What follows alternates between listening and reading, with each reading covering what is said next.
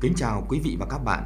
Các biên tập viên Tiến Dũng và Thùy Phương rất vui khi được gặp lại quý vị và các bạn trong điểm tin thời sự của báo Phú Thọ. Điểm tin hôm nay có những nội dung chính sau đây. Ban Thường vụ tỉnh ủy họp nghe báo cáo đánh giá tình hình thực hiện nhiệm vụ phát triển kinh tế xã hội năm 2021, phương hướng nhiệm vụ năm 2022, tình hình thực hiện kế hoạch đầu tư công năm 2021, kế hoạch đầu tư công năm 2022 cùng một số nội dung quan trọng khác. Trao giải hội thi báo cáo viên tuyên truyền viên giỏi năm 2021. Covid-19 làm trầm trọng thêm nguy cơ khủng hoảng dân số ở Trung Quốc. Ngày 23 tháng 11, dưới sự chủ trì của đồng chí Bùi Minh Châu, Ủy viên Ban chấp hành Trung ương Đảng, Bí thư tỉnh ủy, Chủ tịch Hội đồng nhân dân tỉnh, trưởng đoàn đại biểu Quốc hội tỉnh, Ban Thường vụ tỉnh ủy đã họp nghe Ban cán sự Đảng, Ủy ban nhân dân tỉnh báo cáo đánh giá tình hình thực hiện nhiệm vụ phát triển kinh tế xã hội năm 2021, phương hướng nhiệm vụ năm 2022, tình hình thực hiện kế hoạch đầu tư công năm 2021, kế hoạch đầu tư công năm 2022 cùng một số nội dung quan trọng khác. Theo báo cáo của Ủy ban nhân dân tỉnh, tình hình kinh tế xã hội của tỉnh tiếp tục phát triển, dự kiến có 8 trên 9 chỉ tiêu kinh tế xã hội chủ yếu đạt và vượt kế hoạch so với nghị quyết Hội đồng nhân dân tỉnh đề ra. Tại hội nghị, Bí thư tỉnh ủy Bùi Minh Châu nhấn mạnh, Ban Thường vụ tỉnh ủy xác định năm 2022 là năm thực hiện quyết liệt khâu đột phá việc cải thiện mạnh mẽ môi trường đầu tư kinh doanh, xây dựng và triển khai kế hoạch phát triển các ngành sản xuất, tạo động lực tăng trưởng sản xuất công nghiệp và các lĩnh vực du lịch dịch vụ. Trong đó, nhiệm vụ trọng tâm là giải phóng mặt bằng, tạo điều kiện triển khai các dự án lớn có sức lan tỏa, tạo động lực phát triển kinh tế xã hội địa phương và khu vực. Cùng ngày, Bộ Ngoại giao đã tổ chức chương trình tọa đàm giữa các đại sứ tổng lãnh sự Việt Nam ở nước ngoài nhiệm kỳ 2021-2024 và các địa phương khu vực phía Bắc. Phát biểu tại điểm cầu tỉnh Phú Thọ, Phó Chủ tịch Ủy ban Nhân dân tỉnh Phan Trọng Tấn đã khái quát những nét chính về tình hình kinh tế xã hội của tỉnh trong những năm qua. Tỉnh đã chính thức thiết lập quan hệ hợp tác quốc tế cấp địa phương với nhiều tỉnh, thành phố trên thế giới, duy trì và củng cố mối quan hệ hợp tác hữu nghị với nhiều cơ quan, tổ chức, doanh nghiệp trong và ngoài nước, góp phần tuyên truyền quảng bá hình ảnh, văn hóa và những thành tiệu trong phát triển kinh tế xã hội của tỉnh đến đông đảo bạn bè trong nước và quốc tế đồng chí Phó Chủ tịch đề nghị các đại sứ, Tổng lãnh sự quán Việt Nam tại nước ngoài tiếp tục quan tâm giúp đỡ tỉnh trong việc giới thiệu, kết nối thu hút có chọn lọc những doanh nghiệp, tập đoàn lớn đầu tư dự án trong các ngành, lĩnh vực phối hợp tăng cường các hoạt động hợp tác xúc tiến đầu tư, thương mại, du lịch, hỗ trợ quảng bá hình ảnh, văn hóa vùng đất tổ, phát huy giá trị hai di sản nhân loại, tiếp tục tăng cường quan hệ hợp tác với các cơ quan đại diện ngoại giao, nhà tài trợ nước ngoài để vận động viện trợ không hoàn lại cho các địa bàn khó khăn. Trước đó, ngày 21 tháng 11, Bộ Tài chính đã tổ chức hội nghị trực tuyến công bố triển khai hệ thống hóa đơn điện tử. Theo đó, việc triển khai áp dụng hóa đơn điện tử được thực hiện theo hai giai đoạn. Giai đoạn 1 triển khai tại 6 tỉnh, thành phố gồm thành phố Hồ Chí Minh, Hà Nội, Hải Phòng, Quảng Ninh, Bình Định và Phú Thọ. Giai đoạn 2 được triển khai từ tháng 4 năm 2022 tại 57 tỉnh, thành phố còn lại. Phấn đấu đến mùng 1 tháng 7 năm 2022, toàn bộ người nộp thuế sử dụng hóa đơn điện tử theo quy định của luật quản lý thuế. Ngay sau lễ công bố, Phó Chủ tịch Ủy ban nhân dân tỉnh Phan Trọng Tấn, trưởng ban chỉ đạo triển khai hệ thống hóa đơn điện tử tỉnh, yêu cầu ban chỉ đạo tổ giúp việc các cấp phối hợp với ngành thuế để triển khai thực hiện áp dụng hóa đơn điện tử nhanh chóng, hiệu quả. Chủ động đẩy mạnh việc áp dụng biên lai điện tử đối với tổ chức cá nhân khi thực hiện các dịch vụ công tại đơn vị. Việc triển khai hóa đơn điện tử liên quan đến nhiều đối tượng, thành phần kinh tế. Vì vậy, cơ quan thuế phải đảm bảo dữ liệu chính xác, minh bạch, an toàn, đồng thời tiếp tục tăng cường công tác tuyên truyền, hỗ trợ các tổ chức, doanh nghiệp, hộ cá nhân kinh doanh về hóa đơn điện tử.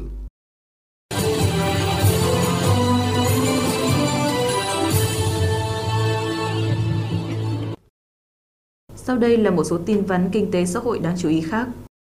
Ngày 23 tháng 11, tỉnh ủy Phú Thọ đã tổ chức bế mạc và trao giải hội thi báo cáo viên tuyên truyền viên giỏi năm 2021, tuyên truyền nghị quyết đại hội 13 của Đảng, nghị quyết đại hội Đảng bộ các cấp nhiệm kỳ 2020-2025.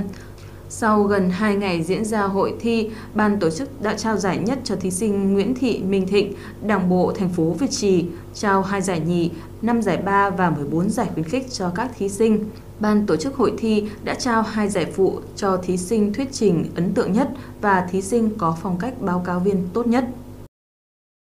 Ngày 22 tháng 11, Hội đồng đánh giá phân hạng sản phẩm của chương trình Mỗi xã một sản phẩm ô cốp tỉnh đã tổ chức hội nghị đánh giá phân hạng sản phẩm ô cốp đợt 2 năm 2021. Trong đợt 2 toàn tỉnh có 41 hồ sơ tham gia đánh giá của 24 chủ thể thuộc 8 huyện thị, trong đó có 37 sản phẩm mới và 4 sản phẩm nâng hạng. Hội đồng đánh giá phân hạng sản phẩm ô cốp đã nhất trí yêu cầu gộp một số sản phẩm cùng nhóm, giảm từ 41 sản phẩm xuống còn 30 sản phẩm, nhóm sản phẩm Hội đồng cũng đã công nhận 12 sản phẩm nhóm sản phẩm đạt tiêu chuẩn 4 sao và 18 sản phẩm nhóm sản phẩm đạt tiêu chuẩn 3 sao. Ngày 22 tháng 11, Hội đồng Nghĩa vụ quân sự huyện Thanh Ba tổ chức triển khai khám tuyển nghĩa vụ quân sự và nghĩa vụ công an nhân dân năm 2022. Năm 2022, huyện Thanh Ba dự kiến được giao 210 công dân đi nghĩa vụ quân sự và nghĩa vụ công an nhân dân. Tham gia khám tuyển đợt này, toàn huyện có 520 thanh niên trong độ tuổi từ 18 đến 25. Đây là những thanh niên có phẩm chất đạo đức, sức khỏe tốt, lý lịch rõ ràng, không mắc các tệ nạn xã hội, đã qua vòng sơ khám tuyển tại 19 xã thị trấn trên địa bàn huyện. Công tác khám tuyển được tiến hành nghiêm túc, khách quan, có niêm yết công khai danh sách các thanh niên trong diện điều khám. Địa điểm khám được thực hiện nghiêm túc các biện pháp phòng chống dịch COVID-19.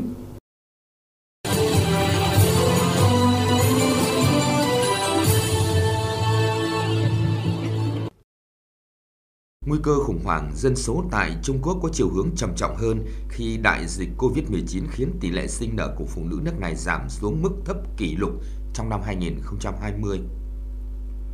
Kết quả nghiên cứu cho thấy, trong năm 2020, chỉ có hơn 12 triệu trẻ em được sinh ra tại Trung Quốc, giảm so với mức 14,65 triệu trẻ năm 2019, tương ứng mức giảm 18%.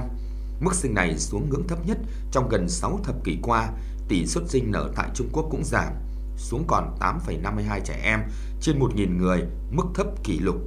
Xu hướng sinh giảm một phần là do các bà mẹ dưới 30 tuổi ngại sinh nở khi đại dịch COVID-19 bùng phát cuối năm 2019, buộc chính quyền phải áp đặt nhiều đợt đóng cửa trên phạm vi toàn quốc những tháng đầu năm 2020. Giai đoạn từ tháng 11 tháng 12 năm 2020, số trẻ em sinh ra từ bà mẹ dưới 30 tuổi giảm còn 30 đến 40% so với cùng kỳ một năm trước đó.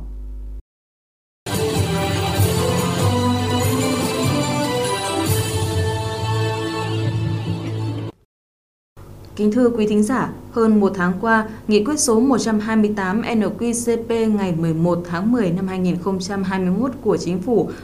và quyết định số 4800 ngày 12 tháng 10 năm 2021 của Bộ Y tế đã đi vào cuộc sống, đã cho phép các địa phương trong cả nước phân loại dịch bệnh theo 4 cấp độ, xác định đúng nguy cơ để từ đó đề ra các biện pháp thích ứng an toàn linh hoạt, kiểm soát hiệu quả dịch COVID-19. Điều này cũng đồng nghĩa với việc muốn hạ cấp độ dịch, chuyển màu từ vùng nguy cơ rất cao, màu đỏ, xuống nguy cơ cao, màu cam, nguy cơ trung bình, màu vàng, rồi nguy cơ thấp, màu xanh thì phải nâng cấp độ tinh thần phòng chống dịch và như thế câu chuyện về cuộc chiến chống dịch Covid, về tinh thần phòng chống dịch vẫn không bao giờ là cũ, trái lại càng phải sâu sát, quyết liệt hơn, trận chiến ấy vẫn còn không ít cam go và chưa có điểm dừng. Bà Phú Thọ xin giới thiệu đến thính giả bài viết Nâng cấp độ tinh thần phòng chống dịch của tác giả Tiến Dũng trong chuyên mục Vấn đề hôm nay. Trên thực tế, dù đã có những chuyển động tích cực từ nhiều góc độ, nhưng đối phó với dịch COVID-19 vẫn là mối quan tâm chung hàng đầu của toàn xã hội. Ngay trong đợt họp tập trung của kỳ họp thứ hai Quốc hội khóa 15, giữa bộn bề công việc phải bàn thảo để đưa ra quyết định, quyết sách, Quốc hội vẫn dành thời lượng đáng kể cho công tác phòng chống dịch COVID-19. Từ nghị trường Quốc hội, không ít ý kiến tâm huyết trách nhiệm của các đại biểu đã đi sâu phân tích đánh giá, khẳng định những kết quả đáng mừng trong công tác phòng chống dịch, nhưng cũng đồng thời mổ xẻ, thẳng thắn chỉ ra những vấn đề còn bất cập, đặc biệt là tinh thần phòng chống dịch ở một số cán bộ đảng viên. Đơn cử, cùng với đánh giá cao công tác phòng chống dịch thời gian qua, đại biểu Mai Thị Phương Hoa Nam Định chăn trở.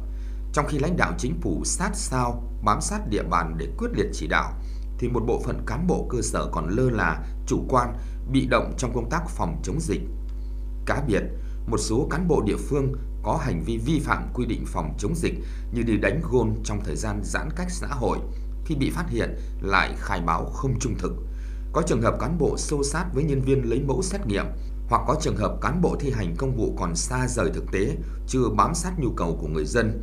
có nơi còn quá cứng nhắc lạm quyền trong cách hành xử với người dân, gây bức xúc trong dư luận.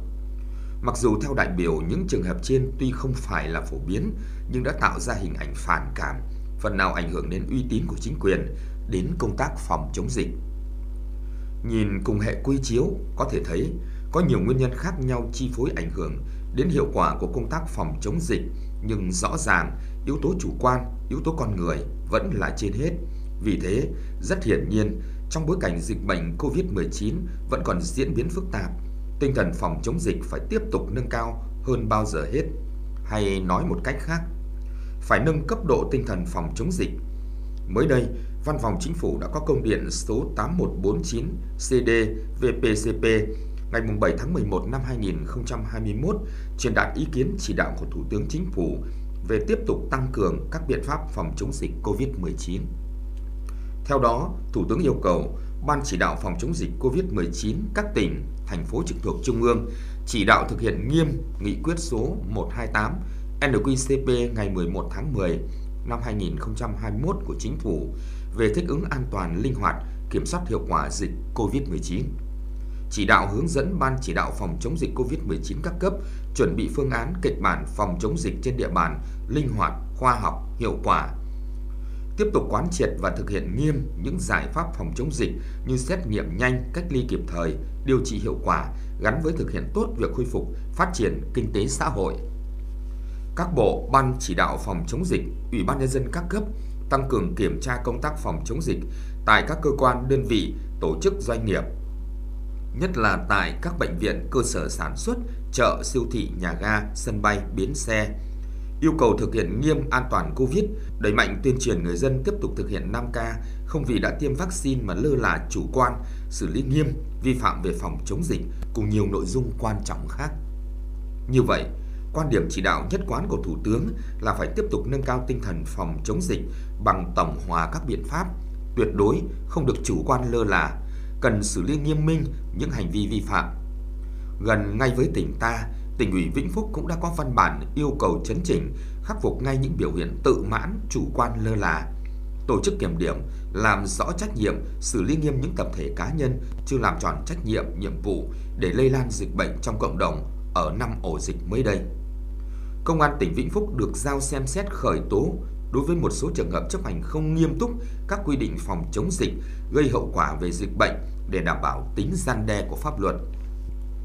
Với Phú Thọ, để tiếp tục tăng cường các biện pháp phòng chống dịch phù hợp với tình hình thực tiễn, bám sát tinh thần nghị quyết số 128 NQCP của Chính phủ. Tại cuộc họp Ban chỉ đạo phòng chống dịch COVID-19 tỉnh ngày 11 tháng 11 năm 2021,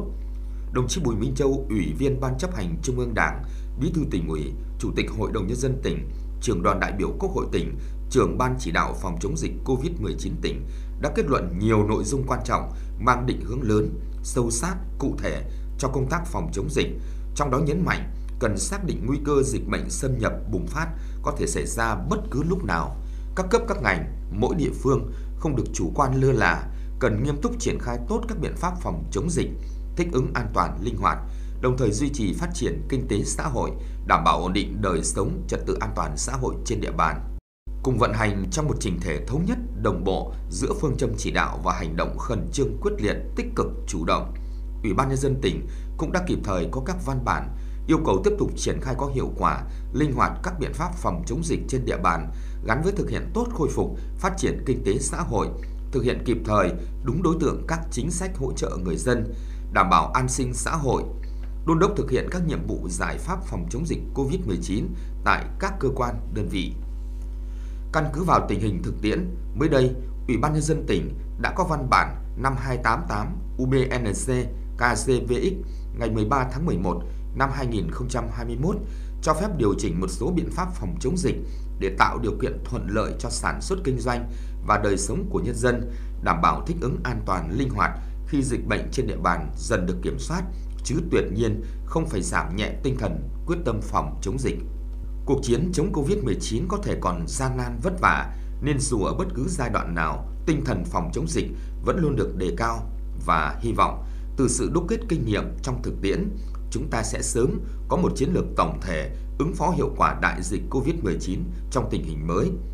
Tuyệt đối không để xảy ra bị động lúng túng bất ngờ trên cơ sở nâng cao năng lực phân tích, đánh giá, dự báo, xây dựng các kịch bản, phương án đối phó phù hợp, góp phần phục hồi, phát triển kinh tế xã hội trong và sau đại dịch như cách nói của Chủ tịch Quốc hội Vương Đình Huệ tại kỳ họp thứ hai Quốc hội khóa 15.